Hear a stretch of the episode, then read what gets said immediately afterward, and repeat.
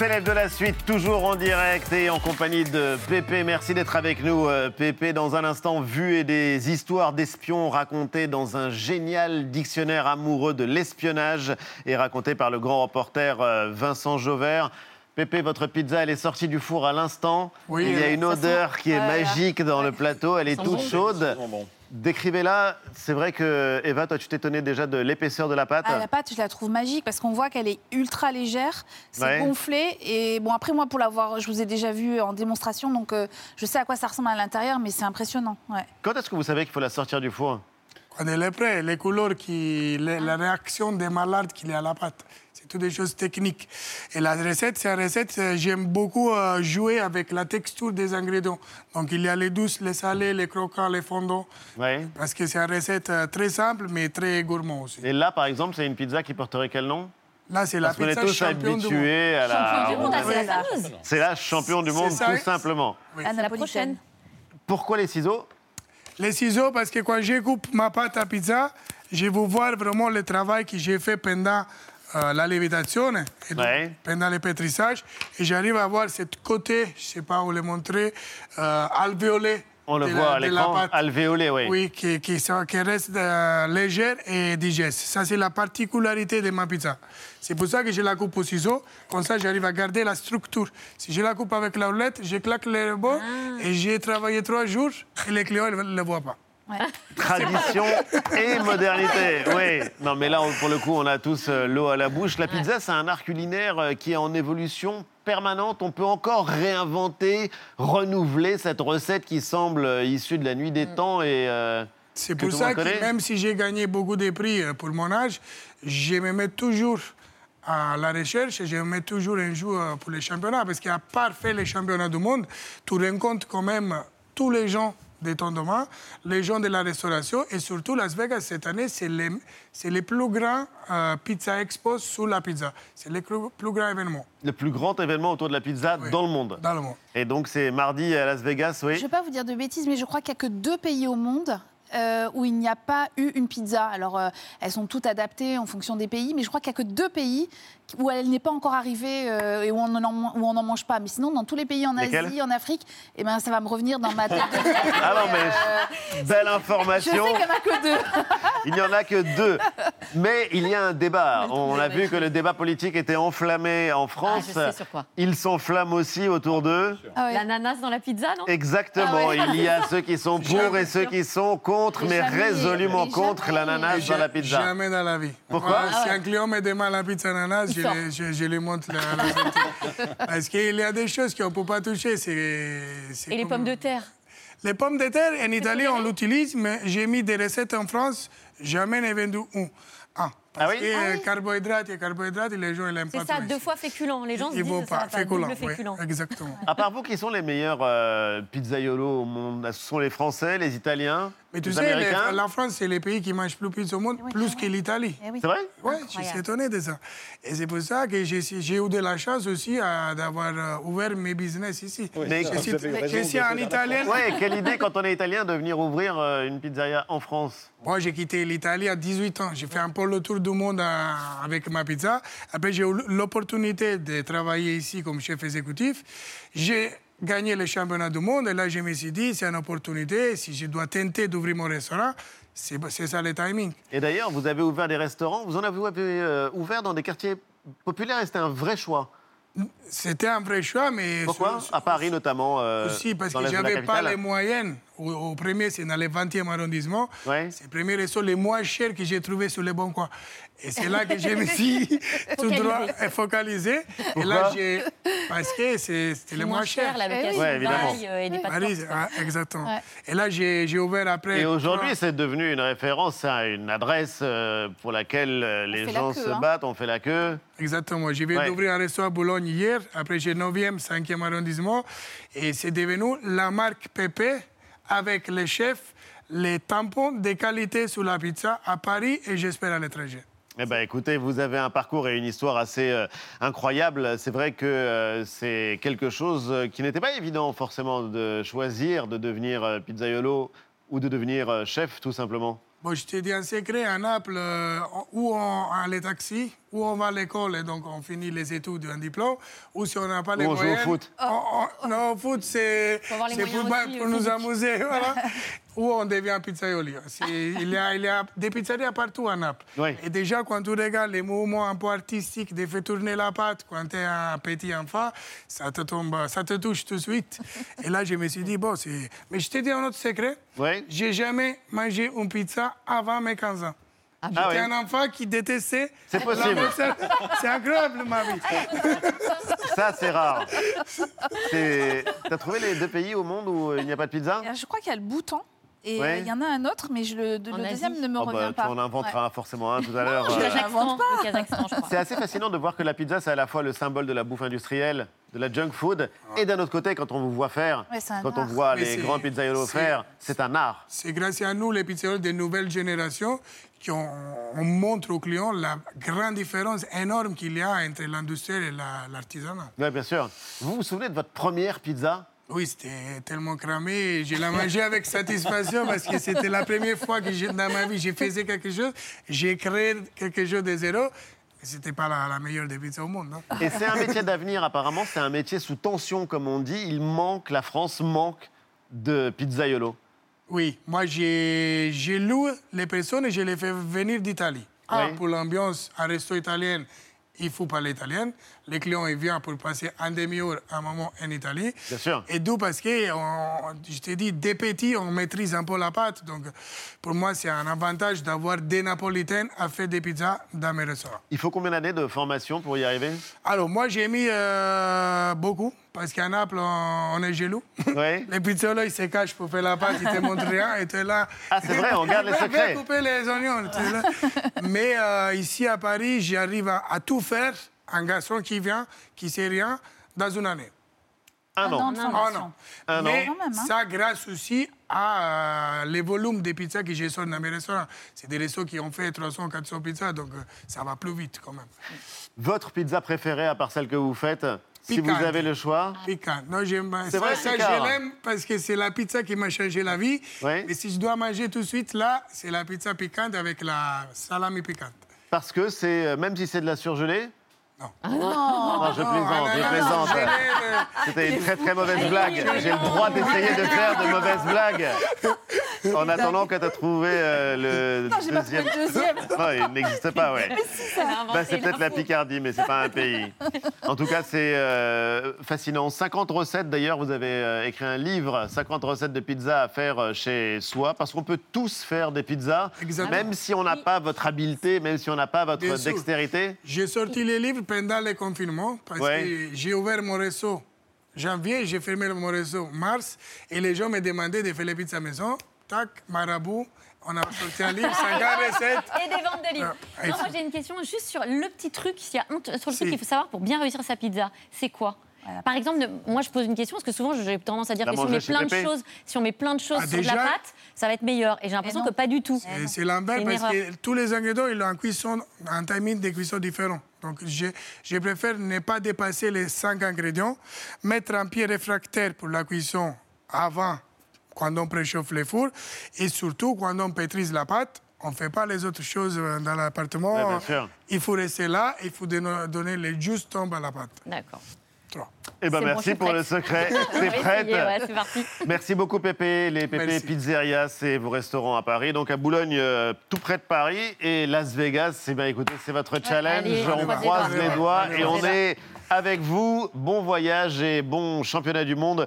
Dans un instant, rendez-vous avec le grand reporter Vincent Jauvert. Il viendra nous présenter son génial dictionnaire amoureux de l'espionnage. Et ce sera juste après vue.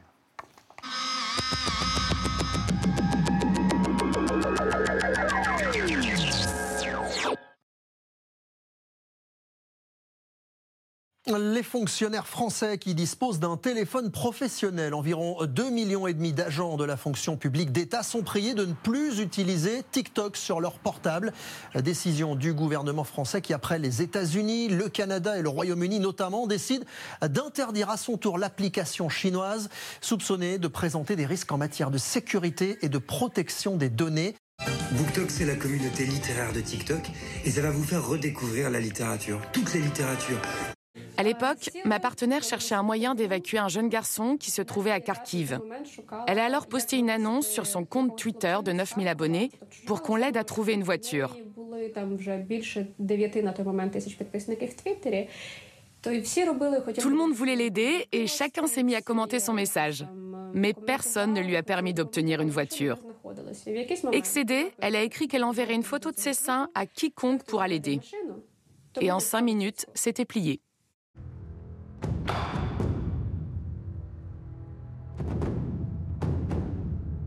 Compte tenu de l'annonce hier d'une nouvelle journée d'action nationale contre la réforme des retraites, le mardi 28 mars prochain en France, la visite du roi Charles III sera reportée. Emmanuel Macron, euh, je vous le disais, est invisible ici euh, à Bruxelles pour avoir couvert un certain nombre de conseils européens. C'est la première fois, la première fois que le président évite à ce point euh, les caméras. De toute façon, moi, je vois vraiment une révolte. Hein, là. Ah oui, une révolte. Ah oui, oui, on va vraiment aller vers quelque chose qui va Donc être. vous voyez les choses s'empirer.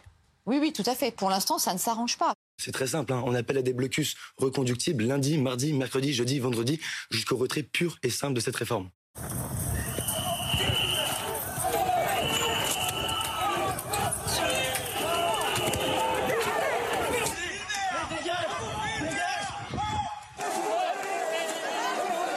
Nous avons pu documenter que l'ultra-gauche est derrière une grande partie de manifestations violentes, mais je veux dire une nouvelle fois que l'extrême gauche ne gagnera pas. Efface ton sourire. Efface ton sourire. Efface ton sourire. Efface ton sourire. Tu vas faire, moi, tu veux la deuxième. Pas. Prends exemple sur tes potes. Tu vas faire, moi, t'en veux une. Je ferme pas. Moi, je ferme pas. Tu commences à bégayer. T'en veux peut-être une, non Pour te remettre la mâchoire droite. C'est moi qui t'ai mis la balayette en première. Eh, je peux te dire, si tu veux revenir dans la rue, travaille ton cardio, mon grand. T'as traversé la rue, t'étais oxy. Ouais, moi je suis chaud. hein. Eh, T'inquiète, ta petite tête, Je vais- elle- je vais- je vais- ta je vais petite même tête, pas on l'a déjà en photo. c'est T'as juste à te repointer dans la rue prochaine manif. Mais je peux te dire que nous, les têtes, on est vachement figés, on les retient. Mais t'inquiète pas que la prochaine fois qu'on vient, tu monteras pas dans le car pour aller au commissariat. Tu vas monter dans un autre truc qu'on appelle ambulance pour aller à l'hôpital. Antisocial, tu perds ton sang-froid ça fait bien, ouais. ça va. La commissaire aux droits de l'homme du Conseil de l'Europe s'est alarmée d'un usage excessif de la force envers les manifestants mobilisés contre la réforme des retraites, appelant la France, je cite, à respecter le droit de manifester. Cet après-midi à Rouen, c'est l'émotion qui primait devant le collège où travaille la jeune femme qui a perdu un doigt, probablement victime d'un jet de grenade de désencerclement. Un match durant lequel Emmanuel Macron a été hué un moment bien, à un moment bien précis, à la 49e minute et 3 secondes. Rémi Pavard a repris des couleurs avec le Bayern. Dans l'axe. Faut calmer le jeu maintenant, avant qu'il y ait un drame. Et donc, si on veut calmer le jeu, il faut parler du sujet des retraites. C'est le moment pour dire, écoutez, on fait une pause, on fait une pause, et on se dit, et il faut, on, on- on attend six mois. S'il faut, il faut nommer un- euh, des gens pour euh, nous aider à nous parler. Si on n'arrivait pas à nous Un parler, ce qui serait un problème. Mais pourquoi pas Je remercie euh, Laurent Berger de son esprit de responsabilité et de sa volonté d'apaisement que je partage. Ensuite, j'ai moi-même mercredi indiqué notre disponibilité à avancer sur des sujets comme l'usure professionnelle, les fins de carrière, euh, les reconversions, euh, l'évolution euh, euh, des carrières, les conditions de travail, les rémunérations dans certaines branches. Normalement, tous ces sujets-là, ça devrait être dans la réforme des retraites. Donc, on a mis la charrue avant les bœufs. Donc je suis à la disposition de l'intersyndicale si elle souhaite venir me rencontrer pour avancer sur tous ces sujets. Sans oublier de préciser que cela ne concerne pas la réforme des retraites, sur laquelle il reste inflexible, mais plutôt les chantiers sociaux à venir.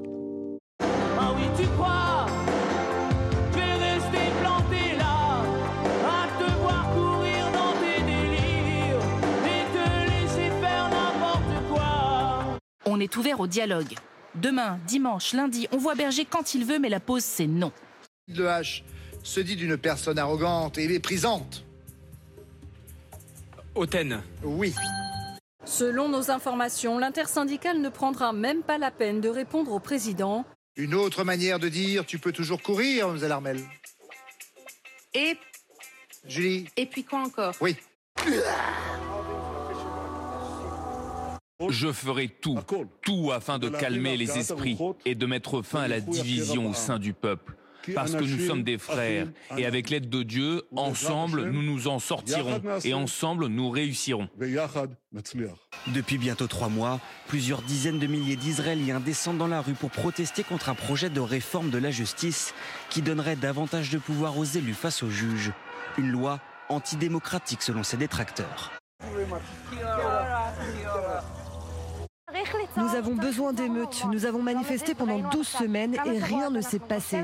C'est une guerre et nous devons être plus provocateurs. Après la Swiss Bank, la Deutsche Bank dans la tourmente. La première banque allemande clôture en baisse de 8,5% à Francfort. Son action a perdu 30% en un mois. We need a robust strategy which takes into account the high level of uncertainty that we are facing today. C'est l'hebdo, toujours en direct et des histoires, des histoires d'espions avec Vincent Jauvert qui nous a rejoint. Bonsoir, et bienvenue, ravi de vous recevoir. Vous êtes grand reporter à l'Obs et vous publiez cette semaine ce formidable dictionnaire amoureux de l'espionnage chez Plomb. Ça fait 30 ans maintenant que vous enquêtez sur les espions?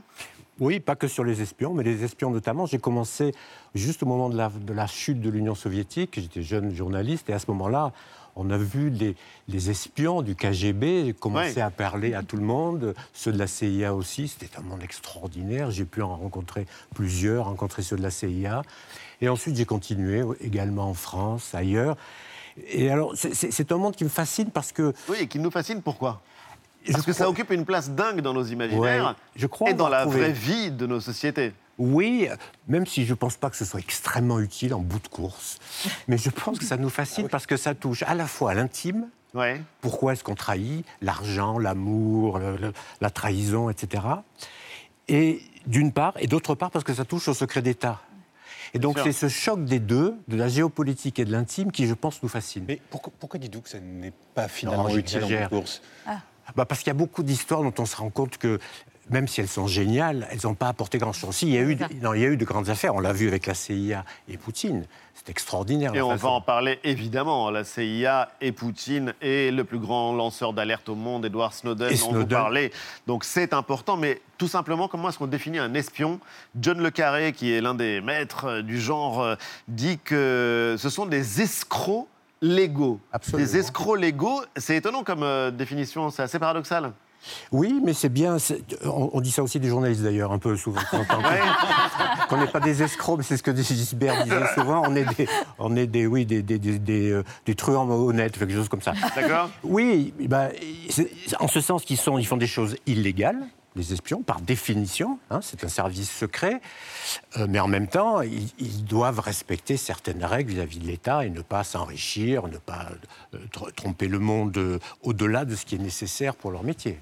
Ça, Si- c'est sûr. S'ils font correctement leur métier. D'où ce paradoxe d'un monde très codifié et en même temps chaotique. Et donc, c'est un univers qui, euh, bon, bah, on le découvre tous d'abord en lisant des bouquins, en regardant des séries, en matant des films. On ne compte plus le nombre de euh, fictions autour de, de l'espionnage.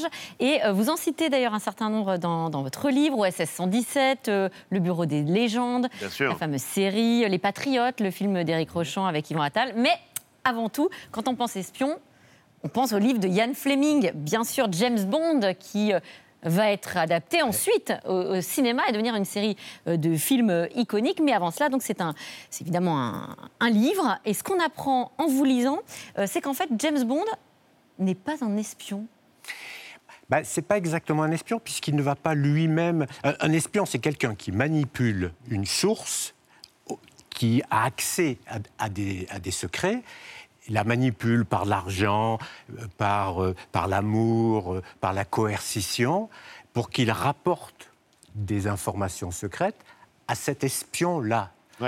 Lui, c'est plutôt quelqu'un des services euh, action. Il va tuer des gens. euh, c'est pas exactement un espion. Et alors, ce qui est drôle, c'est qu'en plus, Ian Fleming lui-même connaît parfaitement Oui. le job d'espion, puisqu'il a été. euh, je ne sais pas si on peut dire job d'ailleurs, je ne sais pas si. mais bon. Ah, en tout cas, il a été lui-même un, un vrai espion, et c'est lui qui a créé euh, l'opération Golden Eyes, mais en vrai. Absolument. Et, et c'est d'ailleurs intéressant parce que je trouve que euh, Ian Fleming est beaucoup plus intéressant Avec James Bond. que James Bond. Ouais. Euh, James Bond, d'abord, ses livres sont très mal écrits, ils sont très vulgaires. J'ai vu justement, vulgaires, oui. J'ai vu justement qu'ils vont, qu'ils ils vont, euh, ils vont changer. ils vont euh, rééditer en enlevant ce qui est en vraiment enlevant ce qui était trop raciste, antisémite. Oui, c'est Enfin, misogyne. C'est odieux, hein, c'est odieux. Par moments, c'est vraiment odieux. Et lui, par contre, il a, il a mené plein d'opérations pendant la guerre, euh, des opérations formidables, notamment celle qui a, donné qui a fait l'objet d'un livre, euh, dont j'ai oublié, d'un, pardon, d'un film sur le- un faux débarquement avec quelqu'un qui n'était un, un faux mort qui, qui, qui- qui transportait de fausses informations pour, pour dé- désinformer les Allemands. C'est une histoire compliquée. Et c'est et c'est- lui qui est à l'origine de ça. Donc lui est un personnage. Mais d'ailleurs, tous les romanciers Mm. britanniques d'espionnage, tous, sont, ont, ont été espions. D'où euh, John Le Carré. Quel est le John meilleur le Carré, espion? Les Graham Français? Le MI6 Les Anglais? Les Vous dites meilleurs. que les Anglais, bon, le MI6 c'est indépassable. Enfin, en même temps, en- les en- Américains? En même temps, non, moi je dirais les Russes. Les Russes? Ben, En même temps, les, les- les Britanniques, ils ont, ils ont eu tellement de taupes, à un tellement haut niveau, qu'on peut se demander s'ils ils étaient si bons. Non, moi je pense que c'est quand même les Russes. Les Russes disent que c'est les Britanniques, je pense que c'est pour mieux se cacher, je pense que c'est quand même Ah les. Russes. Définition de taupe, rapidement à- à- euh, pendant longtemps. Aujourd'hui, c'est quand même les Américains, et de loin, ils ont tellement de capacités techniques. Oui. Taupe, ben, c'est quelqu'un qui d'un service secret qui a été retourné par un service secret adverse et qui donne donc des informations sur son propre service à l'ennemi. C'est ça une taupe. Alors, il y a un ou une taupe, en tout cas, dont vous racontez l'histoire, et qui porte le nom de Farewell. Ah ouais. Farewell, ça veut dire euh, adieu Adieu. en anglais. Ouais. C'est quoi son histoire?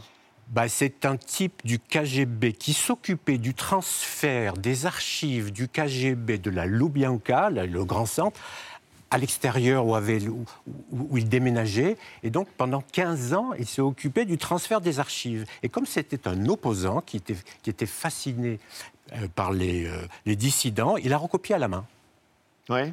des milliers et des milliers d'archives. Et il ne voulait donner ces informations qu'à la DST parce qu'il connaissait... À la France. À la France. Ouais. Même pas à la DGSE, au service extérieur, mais au contre-espionnage, pour une histoire un peu compliquée. Et donc, c'est une des plus grandes affaires de, de renseignement euh, mondial et donc français. Et vous la racontez, donc euh, ça se passe dans les années euh, 80. Et puis, euh, il y a euh, une histoire, alors là, pour le coup, euh, qui vous concerne. Qui vous concerne, Antoine, et qui est assez sidérante. C'est-à-dire Oui, que vous n'êtes pas que grand euh, reporter. Vous avez vous-même débusqué euh, un espion, euh, c'était l'an dernier, Jean Clémentin, qui, est Ouais. d'ailleurs, euh, qui s'est éteint d'ailleurs en, Ouais. en début d'année, le, le 6 janvier. Grande plume du canard enchaîné pendant des décennies, hein, pendant près de 40 ans, il en est parti à la fin des années 80. Jean Clémentin, c'est un journaliste donc influent qui a été agent secret des services tchécoslovaques entre 1959 et 1900, entre 1957 et 1969, nom de code PIPA. Comment avez-vous réussi à découvrir cette, cette affaire près de 50 ans euh, après les faits? Oh, tout simplement, c'est un, euh, par, un article d'un historien qui s'intéressait à un autre espion tchécoslovaque, le- le- l'opposant Mehdi Ben Barka. Opposant marocain. marocain. Et au cours de, de- de- de ce- cet article euh, très, très, très sérieux, il parle du canard enchaîné et d'une source qui s'appelait Pipa. Et donc je l'ai appelé. Et il m'a dit, écoutez, j'ai le dossier, je, ne je connais mal la France, donc je vous le donne. Voilà, c'est tout, tout simplement. C'est tout. Alors, il y a les Des histoires. archives, euh, ouais. Des anciennes archives tché- tchécoslovaques qui étaient euh, qui- publiques, ouvertes. Qui sont ouvertes, oui, elles sont ouvertes, elles sont que absolument ouvertes, mais simplement, comme je ne dis pas le, le tchèque, il fallait que quelqu'un me les donne et ensuite que quelqu'un me traduise. Voilà, tout Il y a les histoires du passé, il y a les histoires du présent et même de l'actualité la plus brûlante. Je le Ouais. disais, ce personnage à part, plus grand lanceur d'alerte de la planète, Edward Snowden, ancien de la CIA, qui a révélé des secrets d'espionnage de la National Security Agency, la NSA américaine. Lui, c'est l'archétype du nouveau genre d'espion, le cyber-espion.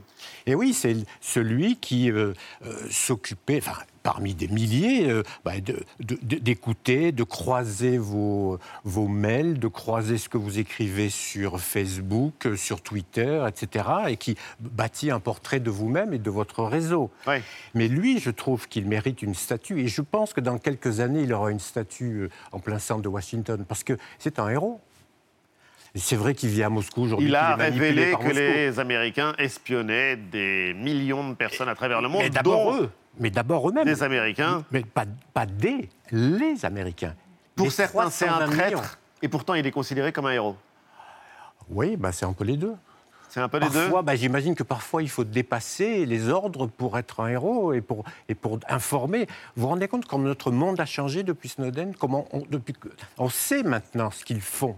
Avant Oui. lui, on ne le savait pas à quel point. Et d'ailleurs, ça a changé des techniques, des pratiques. Votre téléphone est plus protégé, etc. Donc oui, je pense que c'est euh, que c'est un, un homme qui aura un jour une statue. ouais. Mais la plus vieille technique euh, d'espionnage, ça reste quand même. euh, comment on appelle ça? Le sexpionnage Alors, il y a le sexe. Ouais, il y a le sexe. Je pense quand même l'argent. hein. C'est vrai? Ça reste l'argent? Oh, je pense. Le sexe et l'argent, bon, bah, ouais. Pas très original. hein. Et pour le savez, c'est coup, le deuxième plus, métier du, plus vieux métier du monde. Ouais. Ça, c'est vrai, ça marche, euh, Eva? Euh, parmi tous vos espions, on croise un certain Vladimir Poutine. Oui. Euh, vous retracez son parcours, notamment son passage par euh, euh, le KGB. Vous écrivez à son sujet, d'ailleurs, il est entré au KGB comme on entre en religion. L'espionnage, le recrutement des agents, la clandestinité, voilà sa vocation. Est-ce à dire que c'était presque comme un rêve d'enfant pour lui Ah de oui. devenir espion? Bah, c'est ce qui semble. C'est un rêve d'enfant. Euh, Son père était un grand espion qui est mort jeune, donc euh, le, le KGB sait faire avec des, avec des, des- jeunes qui n'ont pas de père. Et ça explique, je trouve qu'on ne le dit pas assez souvent, le personnage d'aujourd'hui. On a dit au, au moment de la chute du mur, le, le KGB, c'est un peu l'ENA. Non, c'est pas l'ENA. C'est une école de clandestinité, Ouais. c'est une école de mensonges, euh, et, et on le voit aujourd'hui. Ouais. Et donc Poutine, c'est pas un nationaliste, euh, c'est pas, c'est juste un espion, quelqu'un qui a été formé à ça, et donc il peut adopter tous les personnages, tous les personnages, et, et juste pour accroître son pouvoir et la répression quand même. Alors, vous dites, il a gardé ses contacts. hein. D'ailleurs, nombre de personnes qui sont autour de lui encore dans le gouvernement sont des anciens du KGB. Et mais vous précisez par ailleurs qu'il aurait été un agent médiocre. Et les supérieurs disent de lui qu'il n'était pas assez sensible au, Au danger. Ça veut dire quoi exactement Bah, pour aujourd'hui, c'est On incroyable. comprend quand mieux aujourd'hui sa, son Bah, attitude.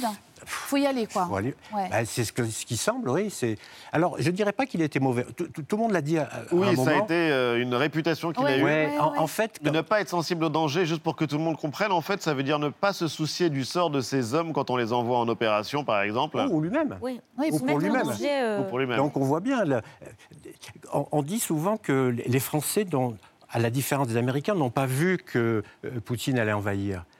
C'est pas qu'ils n'ont pas vu, ils ont vu la même chose, mais ils n'ont pas interprété de la même façon. Ils se sont dit, ce n'est pas rationnel. Que Le faire ne serait pas rationnel parce qu'il va perdre. Et quand vous le dites, peut-être que comme il ne sent pas le danger, il y est allé quand même.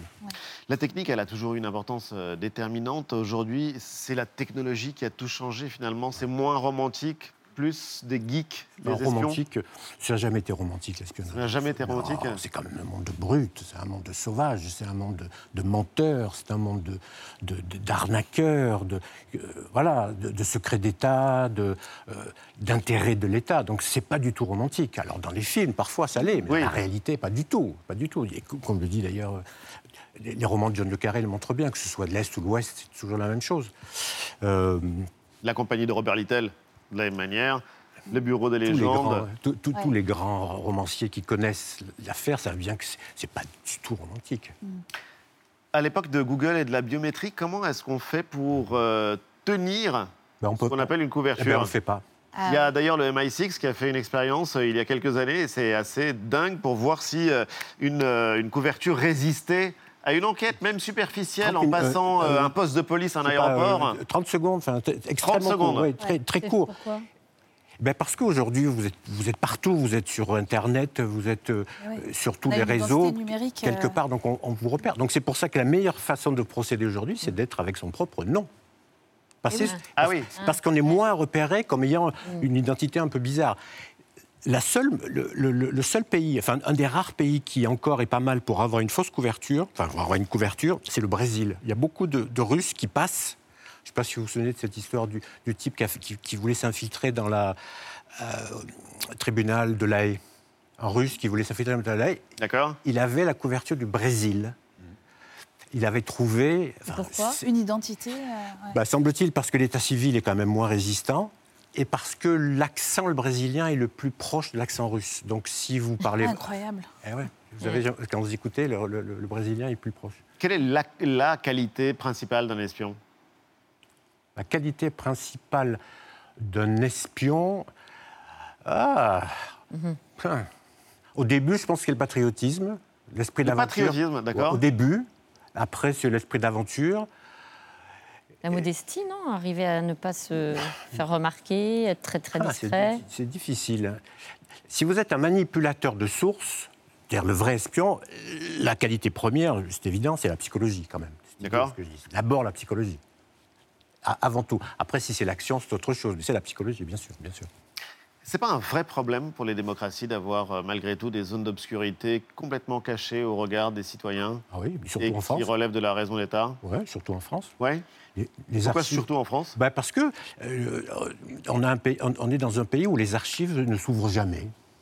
Voilà, et notamment les archives des services secrets. Euh, Aux États-Unis, en Grande-Bretagne, ailleurs, vous avez des archives qui sont ouvertes euh, euh, bah, au bout de 20-30 ans. En France, on vient d'ouvrir vaguement les archives de la guerre. Donc euh, oui, et puis, ben, mais c'est nécessaire. C'est pas toujours efficace, mais c'est nécessaire. En tout cas, quelques-unes des histoires, euh, on les trouve dans ce dictionnaire amoureux de l'espionnage publié chez Plomb. Merci infiniment, Vincent Jauvert, d'avoir été l'invité de C'est l'Hebdo. Et maintenant, comme chaque semaine, le débat de l'Hebdo, vous savez évidemment, et vous avez vu ces incidents, ces violences en marge des cortèges ces derniers jours, des blessés parmi les forces de l'ordre, parmi les manifestants aussi, et le maintien de l'ordre, sa politique aujourd'hui toujours en question. Récap en images de Claire Bellassène et Juliana Cahen. Dans les rues, les jets de gaz lacrymogènes répondent aux tirs de mortier. C'est dans plus en plus de villes. Des scènes euh, similaires à, à Toulouse, Bordeaux, euh, Strasbourg. Les forces de l'ordre qui ont fait euh, usage de, de gaz lacrymogène. Pas un jour ne se passe en ligne sans que des élus, des manifestants, des journalistes ne dénoncent un comportement disproportionné des forces de l'ordre. C'est la presse C'est la presse, monsieur J'assure de mon soutien les forces de l'ordre qui ont fait un travail exemplaire. Face à ces violences, je veux à nouveau rendre hommage à nos forces de l'ordre. Et nos forces de l'ordre se mobilisent avec un grand courage, une grande responsabilité pour que ça se soit toujours bien passé.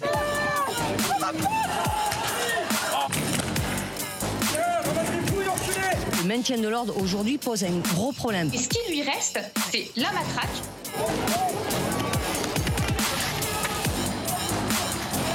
Maintenant, j'ai surtout vu des scènes où euh, beaucoup de nos policiers et de nos gendarmes étaient l'objet d'agressions totalement disproportionnées.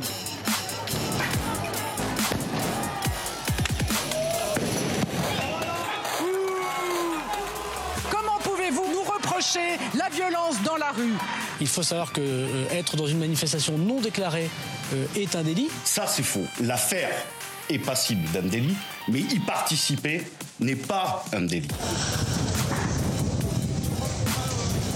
Ça va manifester, ça va nasser, ça va gazer. L'avantage, c'est qu'avec la lacrymo, bah, on sortira plus les poubelles. Et s'ils visent bien avec les flashballs, on pourra peut-être même plus les voir. Faut-il changer la politique du maintien de l'ordre en France? On ouvre le débat ce soir avec nos invités. Sébastien Rocher, il est sociologue, directeur de recherche au CNRS. Il est face à Johan Cavallero, qui est délégué national du syndicat de police Alliance, le premier syndicat de police en France, et CRS.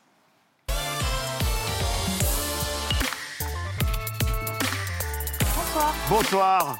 Bonsoir et merci infiniment d'avoir accepté le principe de ce débat. Sébastien Rocher, vous êtes euh, spécialiste de la police et de la jeunesse. Vous aviez publié La Nation, euh, La Nation inachevée. Vous avez enseigné en école de police. Vous avez euh, travaillé en tant qu'expert pour les Nations Unies. Vous connaissez très bien ces questions. Johan Cavallero, vous êtes CRS depuis combien de temps? Plus, plus de 15 ans. Plus de 15 ans et aujourd'hui donc euh, délégué euh, national du syndicat de police euh, Alliance. On a vu ces images qui ont fait le tour des télés, des réseaux. Ça faisait des mois qu'on n'avait pas vu des images comparables après des semaines de manifestations apaisées ou en tout cas qui se déroulaient dans un calme assez ordinaire, j'allais dire, des scènes de violence. Qu'est-ce qu'elles disent ces scènes de violence? On va commencer par cette question. Je la pose à chacun d'entre vous. Ça, dit que le, bah, le, contexte a changé un peu dans ces manifestations, qu'on est passé à un, cap, supérieur où les manifestations pacifiques, euh, parce que les huit premières se sont déroulées sans incident, sans aucun incident, euh, on est passé du- d'une marge où les services d'ordre étaient bien préparés euh, au niveau des, des syndicaux traditionnels. Et on voit que là, ben, la, la place a été mise à, à des casseurs qui ont pu revenir un peu dans, dans le mouvement, là, ce qui s'était fait dans d'autres manifestations. On voit un peu ben, le- les images qui sont passées en boucle depuis la semaine dernière. Même question, quand vous regardez ces images, qu'est-ce qu'elles vous euh, inspirent Qu'est-ce qu'elles disent pour vous, Sébastien Rocher? Mais elles disent d'abord qu'il y a un conflit social. Quand il y a un conflit dans une société, que ce conflit est très fort, euh, le gouvernement envoie la police face aux gens très en colère. Donc il y a vraiment trois termes. La question du maintien de l'ordre, ce n'est pas la police et les citoyens, c'est l'État, la police et les citoyens. Et à ce moment, il y a trois choses qui organisent euh, les images qu'on est en train de voir. D'abord, les instructions politiques. De faire et de ne pas faire. On pourra peut-être y revenir. Il y a des choses qui sont tolérées et pas tolérées. Deuxièmement, les corps qui sont là. Les CRS, ce n'est pas les gendarmes mobiles. Les gendarmes mobiles, ce n'est pas les Bravem. Et troisième chose, la dynamique des situations qui peut se tendre. Et ces trois éléments vont entrer en interaction d'une façon Certains ont vu euh, le retour des violences policières, on ne va pas débattre de l'expression, mais employons-la. Euh, le Conseil de l'Europe s'est alarmé hier d'un usage excessif de la force en France. D'autres voient des manifestants qui s'en prennent aux forces de l'ordre. On peut les renvoyer dos à dos. Quand on regarde la journée de jeudi, par exemple, et des manifestations qui ont euh, donc connu des incidents et des violences en fin de cortège, 441 policiers et gendarmes blessés et il y a eu des interpellations et des blessés aussi du côté des, manifestants. Euh, on peut renvoyer les deux côtés dos à dos? Bah, euh, Ce qu'on entend souvent, c'est l'usage de la force par les policiers, mais on entend moins les, condamnations envers quand les policiers sont blessés et eux aussi victimes de, de violences. Parce que l'utilisation de la force par les policiers, en tout état de cause, elle est légitime, parce qu'elle est prévue par les textes. Euh, ce, qu'on voit, enfin, on ne peut pas comparer euh, les. Après, moi, je ne dis pas c'est manifestants, les gens, c'est des, des, des, casseurs qui viennent, ou comme on voit aujourd'hui à Sainte-Soline, quand on jette des côtés Molotov sur les gendarmes ou autres, c'est pour tuer, c'est des criminels. Euh, là, on est dans les zones de guérilla, c'est plus du maintien de l'ordre en fait. Euh, quand on parle de maintien de l'ordre, enfin pour nous en tout cas CRS, c'est qu'une manifestation se, se, passe bien du point A au point B. Bien sûr, euh, mais vous avez vu, comme beaucoup, les images de jeudi où on a vu des CRS donner des coups de matraque qui semblaient complètement injustifiés, s'en prendre à des manifestants qui semblaient parfaitement pacifiques. C'est là aussi vous voyez ça, comment est-ce que vous réagissez Toute la différence, parce que chaque policier qui a un casque n'est pas forcément un CRS. Euh, déjà, c'est la première chose. Les CRS sont souvent une bande jaune, c'est ce qu'on les identifie. Euh, donc, c'est eux qui sont censés être normalement en première ligne sur le maintien de l'ordre. Après, le préfet de police s'est exprimé sur ce qui s'est passé en région parisienne. Euh, donc, ça, il n'y a, pas de débat là-dessus. Mais généralement, on voit qu'en 10 secondes d'une séquence, on ne sait pas ce qui a pu se passer avant ni après. Lorsqu'on voit parfois une charge, il y a aussi des, compagnies de CRS qui sont devant, par exemple, qui suivent une manifestation et la précèdent pendant une heure ou deux. Alors peut-être qu'ils sont victimes aussi pendant une heure de, de jet de projectiles, ils identifient quelqu'un, ensuite qu'ils vont chercher. Mais quand on voit la vidéo, effectivement, on voit que 10 secondes et on ne sait pas ce qui a pu se passer auparavant. Défendu par Gérald Darmanin, le ministre de l'Intérieur, ça donne il se peut qu'individuellement les policiers et les gendarmes, souvent sous le coup de la fatigue, commettent des actes qui ne sont pas conformes à ce qu'on leur a appris. Cet argument-là, il tient la route pour vous, Sébastien Rocher? Je crois qu'il faut quand même regarder le, cadre général, c'est-à-dire euh, dans les démocraties, euh, il est prévu que la police puisse être violente, limiter nos libertés, même nous tuer légalement. C'est codifié par les textes. Mais les démocraties les plus approfondies, elles se sont posées la question de la régulation de ces pouvoirs extraordinaires. Ce sont des pouvoirs extraordinaires. Il n'y a pas d'autre administration qui peut vous écouter, vous tuer légalement. Et les armes dont dispose la police, les armes dites moins mortelles, les LBD, les grenades et les armes mortelles, il n'y a pas d'autre administration qui, qui, en dispose. Donc le problème pour les démocraties, il est là. Il est d'un côté, elles vont donner des pouvoirs extraordinaires et en même temps elles vont les réguler. Mais en France, la régulation est très déficiente. Donc c'est une responsabilité politique pour vous et pas un problème de fatigue de certains? Alors c'est d'abord une responsabilité des instructions politiques. Les policiers sont des travailleurs. Ils sont envoyés au travail par l'autorité hiérarchique et elle leur dit allez vous positionner là? Bien sûr, c'est une chose. Et ensuite, il y a la question de la régulation systémique. Les procureurs qui sont censés garantir la liberté des personnes, et notamment le fait de savoir si c'était une infraction ou pas d'être dans une manifestation, ils disent eux-mêmes, à vos collègues de Mediapart, on n'a pas la capacité de faire notre travail. Donc il y a plein de problèmes de régulation de l'usage de la force. Donc c'est un problème systémique, il ne faut pas aller chercher. Chaque agent, isolément, sont des, lampistes, mais le système lui-même ne fonctionne pas comme il devrait. Alors justement, on aimerait euh, avoir votre réaction sur une unité dont on a beaucoup parlé ces derniers jours. Euh, Antoine, une unité particulière Oui, la Brave M, vous en avez parlé tout à l'heure, Joanne Cavallero. Euh, Brave M, ça veut dire Brigade de répression des actions violentes, brigade motorisée. Euh, coup de matraque, coup de poing, euh, on est loin de euh, ce pourquoi cette brigade avait été créée en 2019 lors du mouvement de Gilets jaunes. Euh, je précise coup de matraque, coup de poing de certains membres de la, de la Brave M, évidemment pas de tous. Il s'agissait alors, et je reprends les mots de la préfecture de police, de euh, disperser les regroupements selon un emploi de la force gradué et proportionné et de procéder à un maximum d'interpellations. Or, cela ne correspond pas vraiment à ce qui s'est passé à plusieurs reprises, notamment lundi soir euh, à Paris. Nous en parlions en début d'émission, quand certains des policiers de la Bravem ont menacé un jeune homme lors d'une interpellation. Au-delà de la Bravem, il y a un autre élément sur, lequel les forces de l'ordre euh, ont été critiquées, attaquées, c'est la NAS, cette technique qui euh, consiste à encercler les manifestants et à les retenir dans un périmètre euh, donné. Joanne Cavallero, en quoi cette technique vous paraît-elle utile et est-ce que vous comprenez que se pose la question aujourd'hui de la dissolution de la Bravem, dissolution qui a été réclamée notamment par des élus de la France insoumise? Bon, la France insoumise réclame un peu la dissolution de, de tout et n'importe quoi. Euh, S'ils pourraient dissoudre la police, ils en seraient satisfaits. Donc euh, je, je vais écarter leur, leur proposition. Ensuite, pour la Bravenne, euh, bon, je ne maîtrise pas tout à fait le- leur domaine, mais euh, je sais que le préfet de police s'est exprimé. C'est une unité qui est utile en, en cas de mobilité, qui doit venir en complémentarité des, des forces mobiles sur le maintien de l'ordre. Il a dit qu'elle était encore indispensable. hein. C'est Oui, Laurent Nunez, le préfet de police. Parce qu'ils sont rapides avec leur moto, ils peuvent venir, et surtout ils peuvent venir en appui d'une unité de force mobile. Ensuite, pour, pour la NAS, j'entends un peu partout dire que c'est interdit, mais elle n'est pas interdite, la NAS. Elle est toujours prévue dans le nouveau schéma national du maintien de l'ordre. On doit laisser une porte de sortie. Des fois, ça permet de canaliser la foule. Euh, C'est ça qui est reproché souvent. Oui, de ne pas, mais De ne pas laisser de de sortie. possibilité de Mais Ça a été sortir retoqué, effectivement, dans la parce NAS. qu'il y a eu plusieurs décisions enfin, de- de- judiciaires ou autres. Cette technique est toujours utilisée. Mais on doit laisser une porte de sortie par rapport aux gens. Alors, des fois, on l'utilise pour grouper un groupe, enfin, pour prendre un groupe de 50 contre les identités ou autres. Mais euh, il a- on ne doit pas les stocker pendant 5 ou 6 heures euh, dedans. Mais la NAS est toujours autorisée. Sébastien Rocher Oui, alors il y a euh, effectivement, d'abord, euh, encore une fois, le maintien de l'ordre, c'est l'activité policière qui est le plus militarisée au sens où il y a des instructions, une planification. La veille au soir, dans euh, le commissaire en charge à l'état-major de la manifestation planifie, propose son plan à la DOPC, au préfet, peut-être le ministre peut le, le viser. Donc il y a toute une planification. Elle est faite avec deux éléments les informations qui viennent du renseignement territorial d'un côté, et ensuite les ressources disponibles. Et en ce moment, les- les- tout le monde veut les ressources. Antoine, Ben, la J'y arrive. Et- Ben, j'y arrive. et la NAS. C'est- là qu'est choisie la technique et les unités. C'est le préfet qui les choisit. Les Bravem, ils s'auto-instituent pas. Ils sont, on décide de créer ces unités. C'est le préfet allemand, qui n'est pas le, plus, le préfet le plus libéral qu'on ait, ait connu.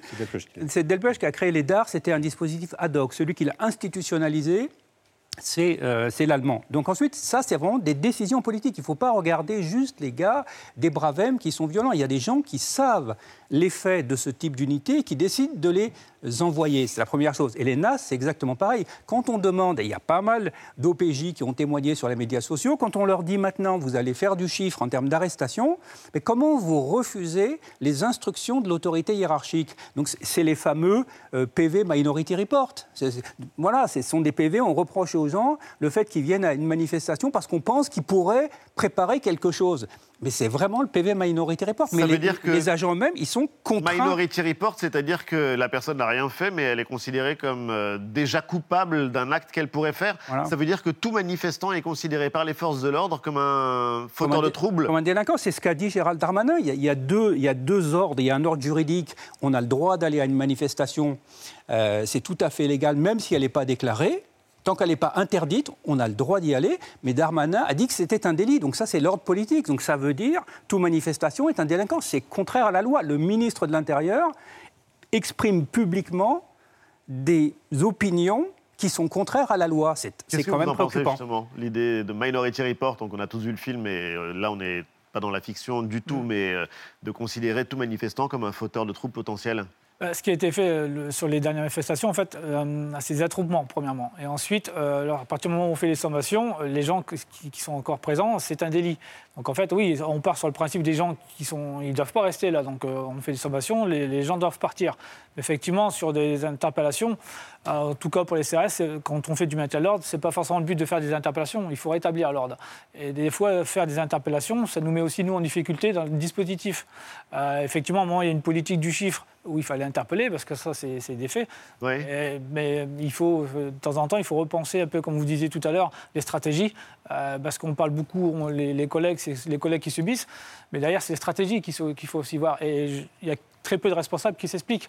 À chaque fois, là-bas, c'est les, collègues qui sont en bas, qui sont sur le terrain pendant Et on 15, vous donne 20 les heures. instructions?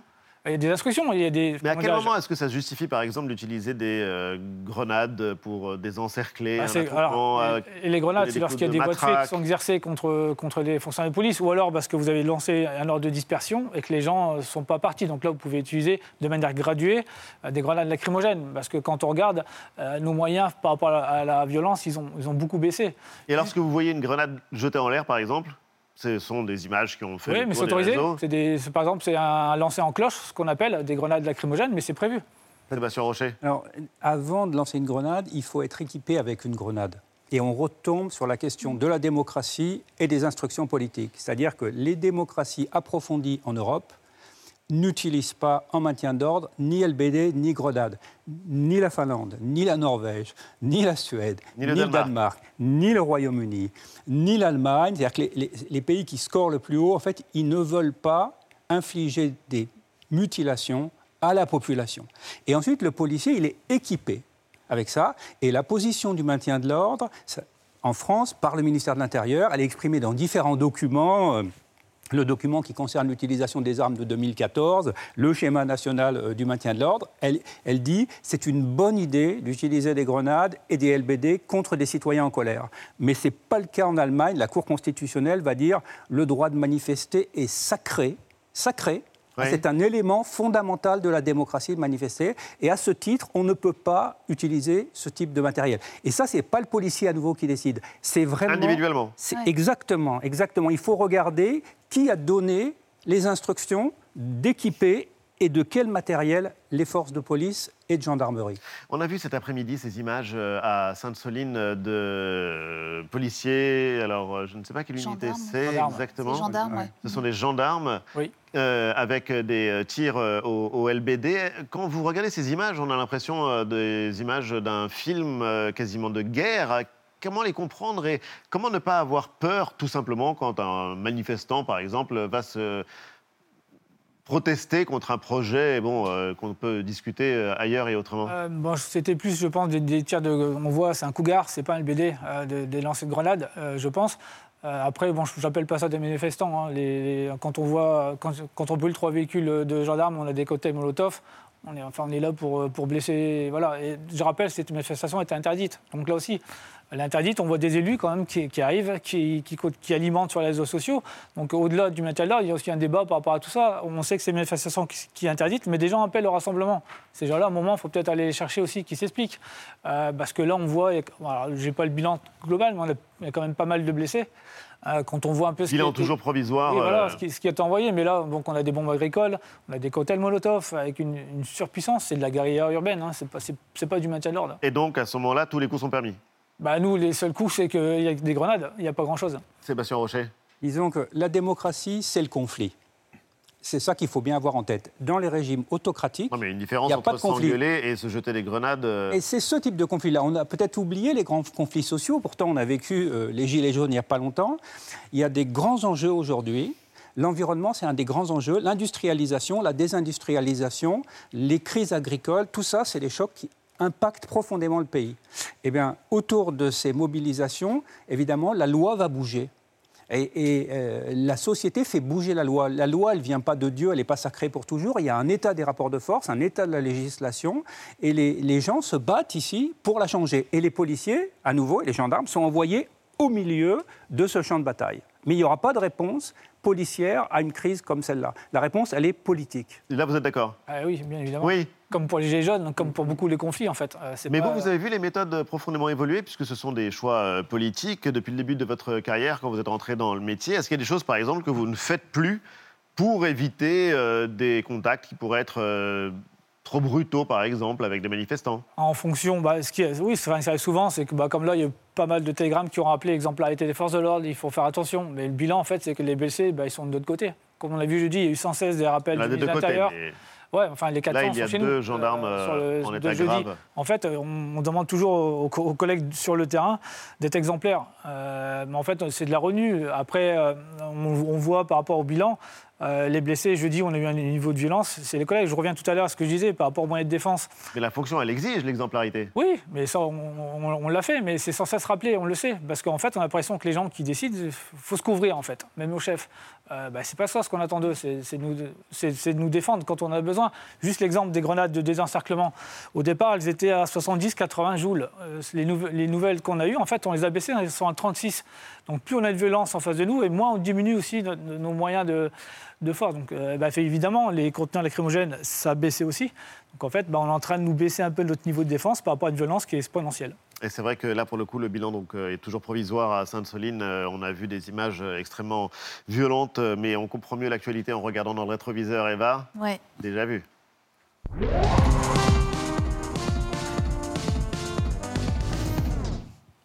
Quand on se plonge dans les archives, on comprend que les relations entre les Français, les Françaises et la police, elles ont toujours été complexes. À chacun sa vision des choses, comme dans ce micro-trottoir qui date de 1975. Monsieur, qu'est-ce que vous pensez, vous, de, de- de la police? Pas, grand-chose. Moi, je suis étranger. Oui. Alors, des fois, je suis euh, embêté par la police. Je suis pour la police et, et au contraire, il en faut, il en faut davantage. Je pense que justement, elle pourrait très bien être même plus énergique pour les truands. Et parmi, ceux qui critiquent la police, il y a des artistes. Dans les années 50, l'un d'eux fustigeait la maréchaussée dans une chanson mettant en scène une bagarre entre ménagères et gendarmes. C'était sur le marché de Brive-la-Gaillarde. Frénétique lune de la tâche, le vieux maréchal des logis, et lui fait crier mort aux vaches, mort aux lois, vive l'anarchie.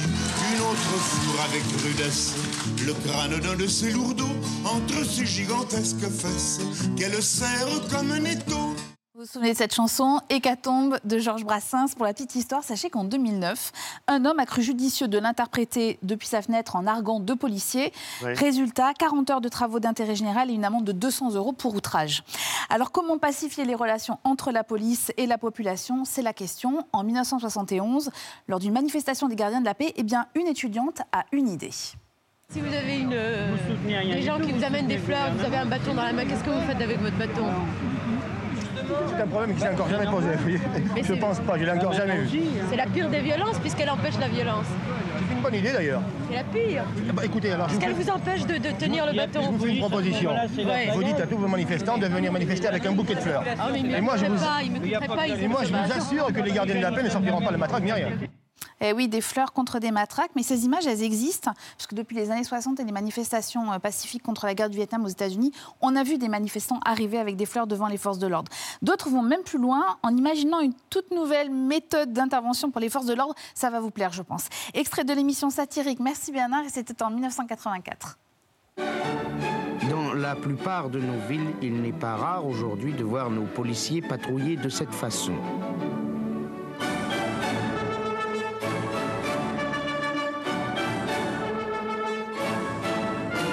Indiscutablement, quelque chose a changé dans les méthodes de la police. Je vous confirme, c'était un sketch, hein, évidemment, mais c'était un sourire pour finir sur ce sujet qui est très complexe. Euh, comment vous vivez, vous, cette défiance de la population à l'égard de, de votre profession? Bah, Est-ce que ça vous, est-ce que c'est une, une configuration, une considération que vous prenez tous les jours? Bah, disons que ça, ça, ça, ça dévie parce qu'on on arrive quand même à des situations qui sont pas normales où on va, men- enfin, on va menacer la vie euh, des, des collègues, de, de leur épouse, de leur enfant. Euh, il y a même des, des femmes de collègues qui n'osent plus euh, mettre, euh, quand ils lavent le, le linge des collègues à l'extérieur, on, ch- on voit, on a- il y a plein de sites où on mettait la photo des collègues. Donc en fait, Oui. on arrive sur des situations qui sont, enfin, qui n'ont pas à voir le jour. Ensuite, la police, oui, a toujours été parfois mal aimée, mais quand les gens y sont confrontés pour un PV parce qu'ils n'ont pas mis leur ceinture ou d'autres choses, mais généralement, on fait quand même appel à la police. Lorsqu'on a besoin du 17 ou autre. Et on l'a vu aux attentats où on était, on a été applaudis parce qu'on a aussi des collègues qui, qui sont tombés pour les, pour collègues. On a des collègues qui sont morts euh, en défendant les, les- les gens. Donc, euh, bah oui, c'est toujours un peu le contexte. On va être aimé et le lendemain, la personne euh, va se prendre un, procès verbal pour une stature, elle va nous détester. C'est malheureusement. Sébastien Rocher, une raison d'espérer?